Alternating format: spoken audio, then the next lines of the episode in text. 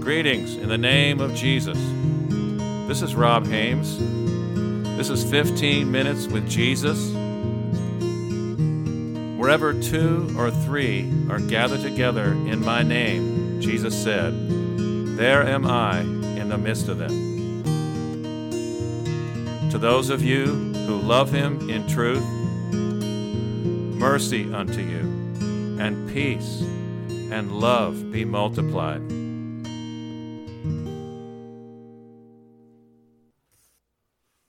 Today we're going to talk about a precious cornerstone. Let's turn to Isaiah 28, verse 14.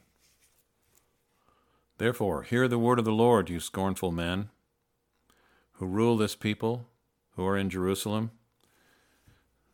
Because you have said, We have made a covenant with death, and with Sheol we are in agreement. When the overflowing scourge passes through, it will not come to us for we have made lies our refuge, and under falsehood we have hidden ourselves. Therefore, thus says the Lord God Behold, I lay in Zion a stone for a foundation, a tried stone, a precious cornerstone, a sure foundation. Whoever believes will not act hastily. Also, I will make justice the measuring line, and righteousness the plummet. The hail will sweep away the refuge of lies, and the waters will overflow the hiding place. Your covenant with death will be annulled, and your agreement with Sheol will not stand. When the overflowing scourge passes through, then you will be trampled down by it.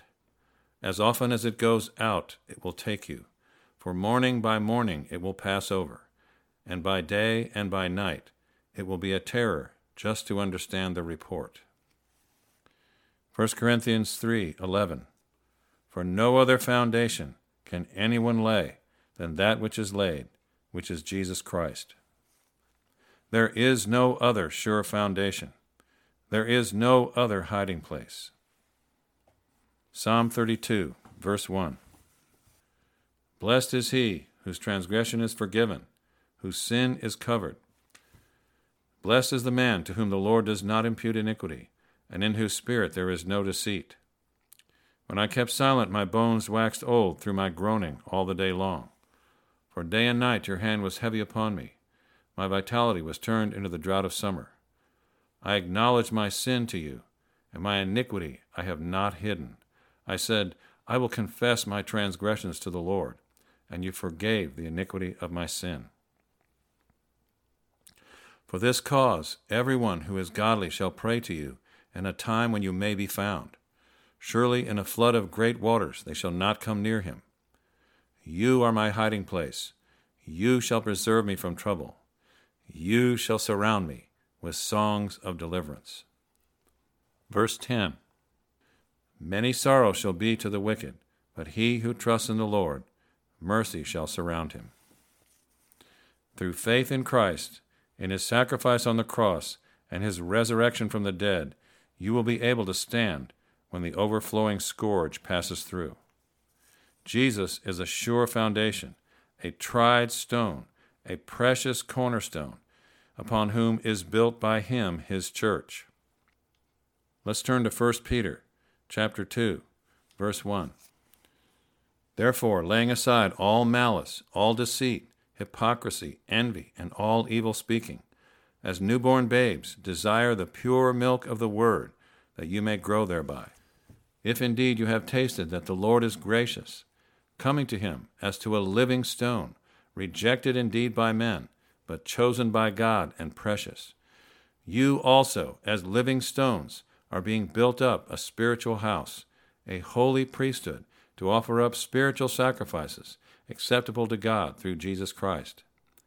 Therefore, it is also contained in the Scripture Behold, I lay in Zion a chief cornerstone, elect, precious, and he who believes on him will by no means be put to shame. Therefore, to you who believe, he is precious, but to those who are disobedient, the stone which the builders rejected has become the chief cornerstone, and a stone of stumbling, and a rock of offense. They stumble, being disobedient to the word to which they also were appointed. But you are a chosen generation, a royal priesthood, a holy nation, his own special people, that you may proclaim the praises of him who called you out of darkness into his marvelous light, who once were not a people, but are now the people of God, who had not obtained mercy, but now have obtained mercy. Beloved, I beg you, as sojourners and pilgrims, abstain from fleshly lusts which war against the soul, having your conduct honorable among the Gentiles, that when they speak against you as evildoers, they may by your good works which they observe glorify God in the day of visitation. Verse 21 For to this you were called, because Christ also suffered for us, leaving us an example that you should follow his steps who committed no sin, nor was deceit found in his mouth, who when he was reviled did not revile in return. When he suffered, he did not threaten, but committed himself to him who judges righteously, who himself bore our sins in his own body on the tree, that we, having died to sins, might live for righteousness, by whose stripes you were healed. For you were like sheep going astray but have now returned to the shepherd and overseer of your souls. 2 Timothy chapter 2 verse 19 Nevertheless the solid foundation of God stands having this seal The Lord knows those who are his and let every one who names the name of Christ depart from iniquity. In Matthew 21 we see Jesus riding upon a donkey's colt entering triumphantly into Jerusalem. He entered into the temple, he cleansed the temple, and the children worshipped him in the temple. The next morning, he came and taught in the temple. Let's turn to verse 23 of Matthew 21. Now, when he came into the temple, the chief priests and the elders of the people confronted him as he was teaching and said, By what authority are you doing these things, and who gave you this authority? But Jesus answered and said to them, I also will ask you one thing, which if you will tell me, I likewise will tell you by what authority I do these things. The baptism of John, where was it from? From heaven or from men? And they reasoned among themselves, saying, If we say from heaven, he will say to us, Why then did you not believe him? But if we say from men, we fear the multitude, for all count John as a prophet. So they answered Jesus and said, We do not know. And he said to them, Neither will I tell you by what authority I do these things. But what do you think? A man had two sons, and he came to the first and said, Son, go work today in my vineyard. He answered and said, I will not. But afterward he regretted it and went. Then he came to the second and said, Likewise. And he answered and said, I go, sir. But he did not go. Which of the two did the will of his father? They said to him, The first. Jesus said to them, Assuredly I say to you, that tax collectors and harlots enter the kingdom of God before you.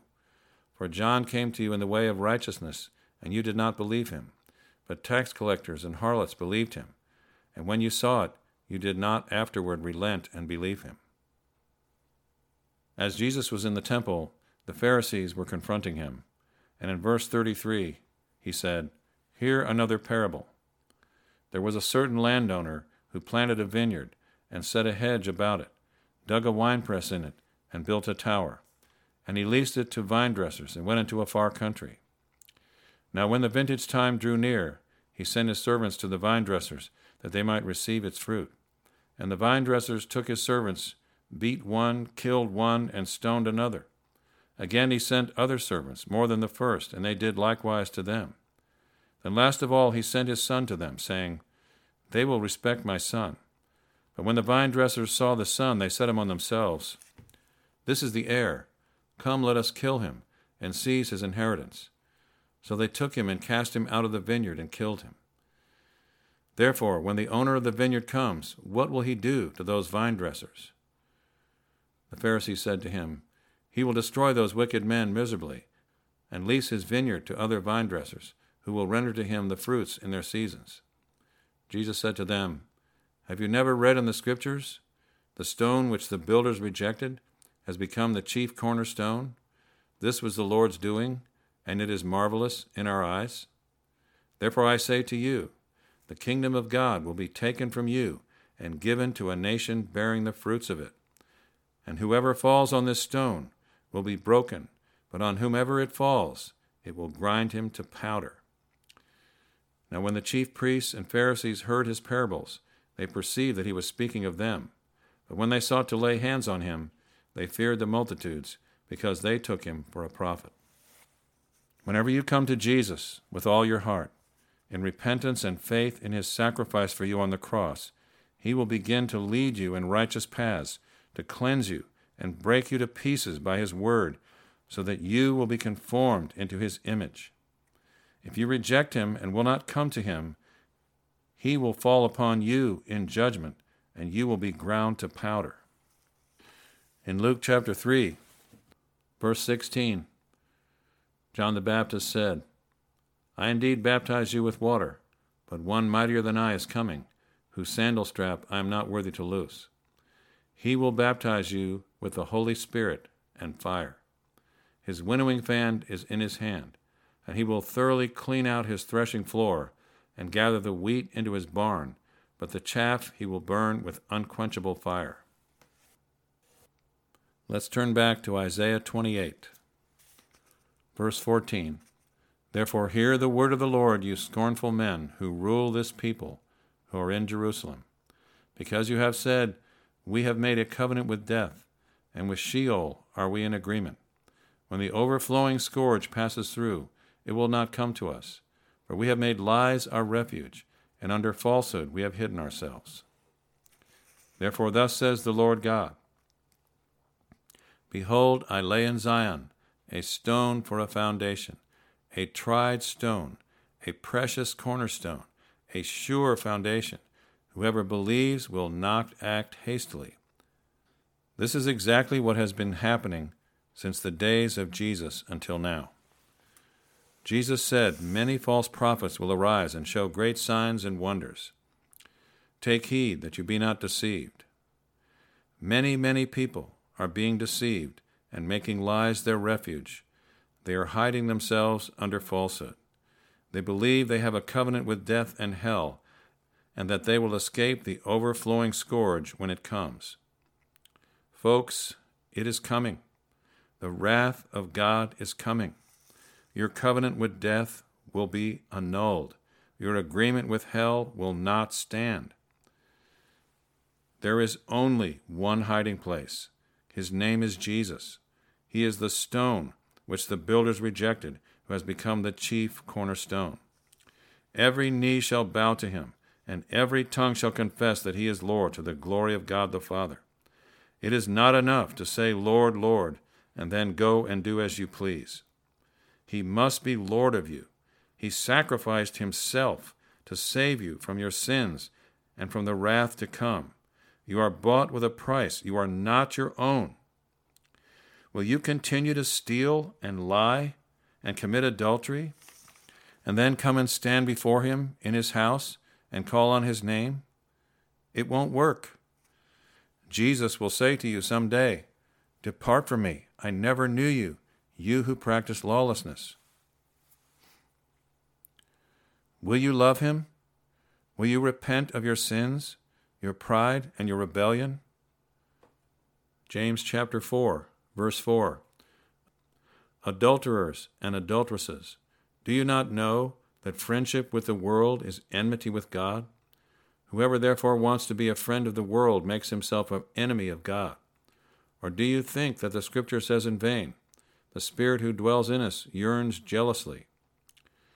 But he gives more grace. Therefore, he says, God resists the proud, but gives grace to the humble.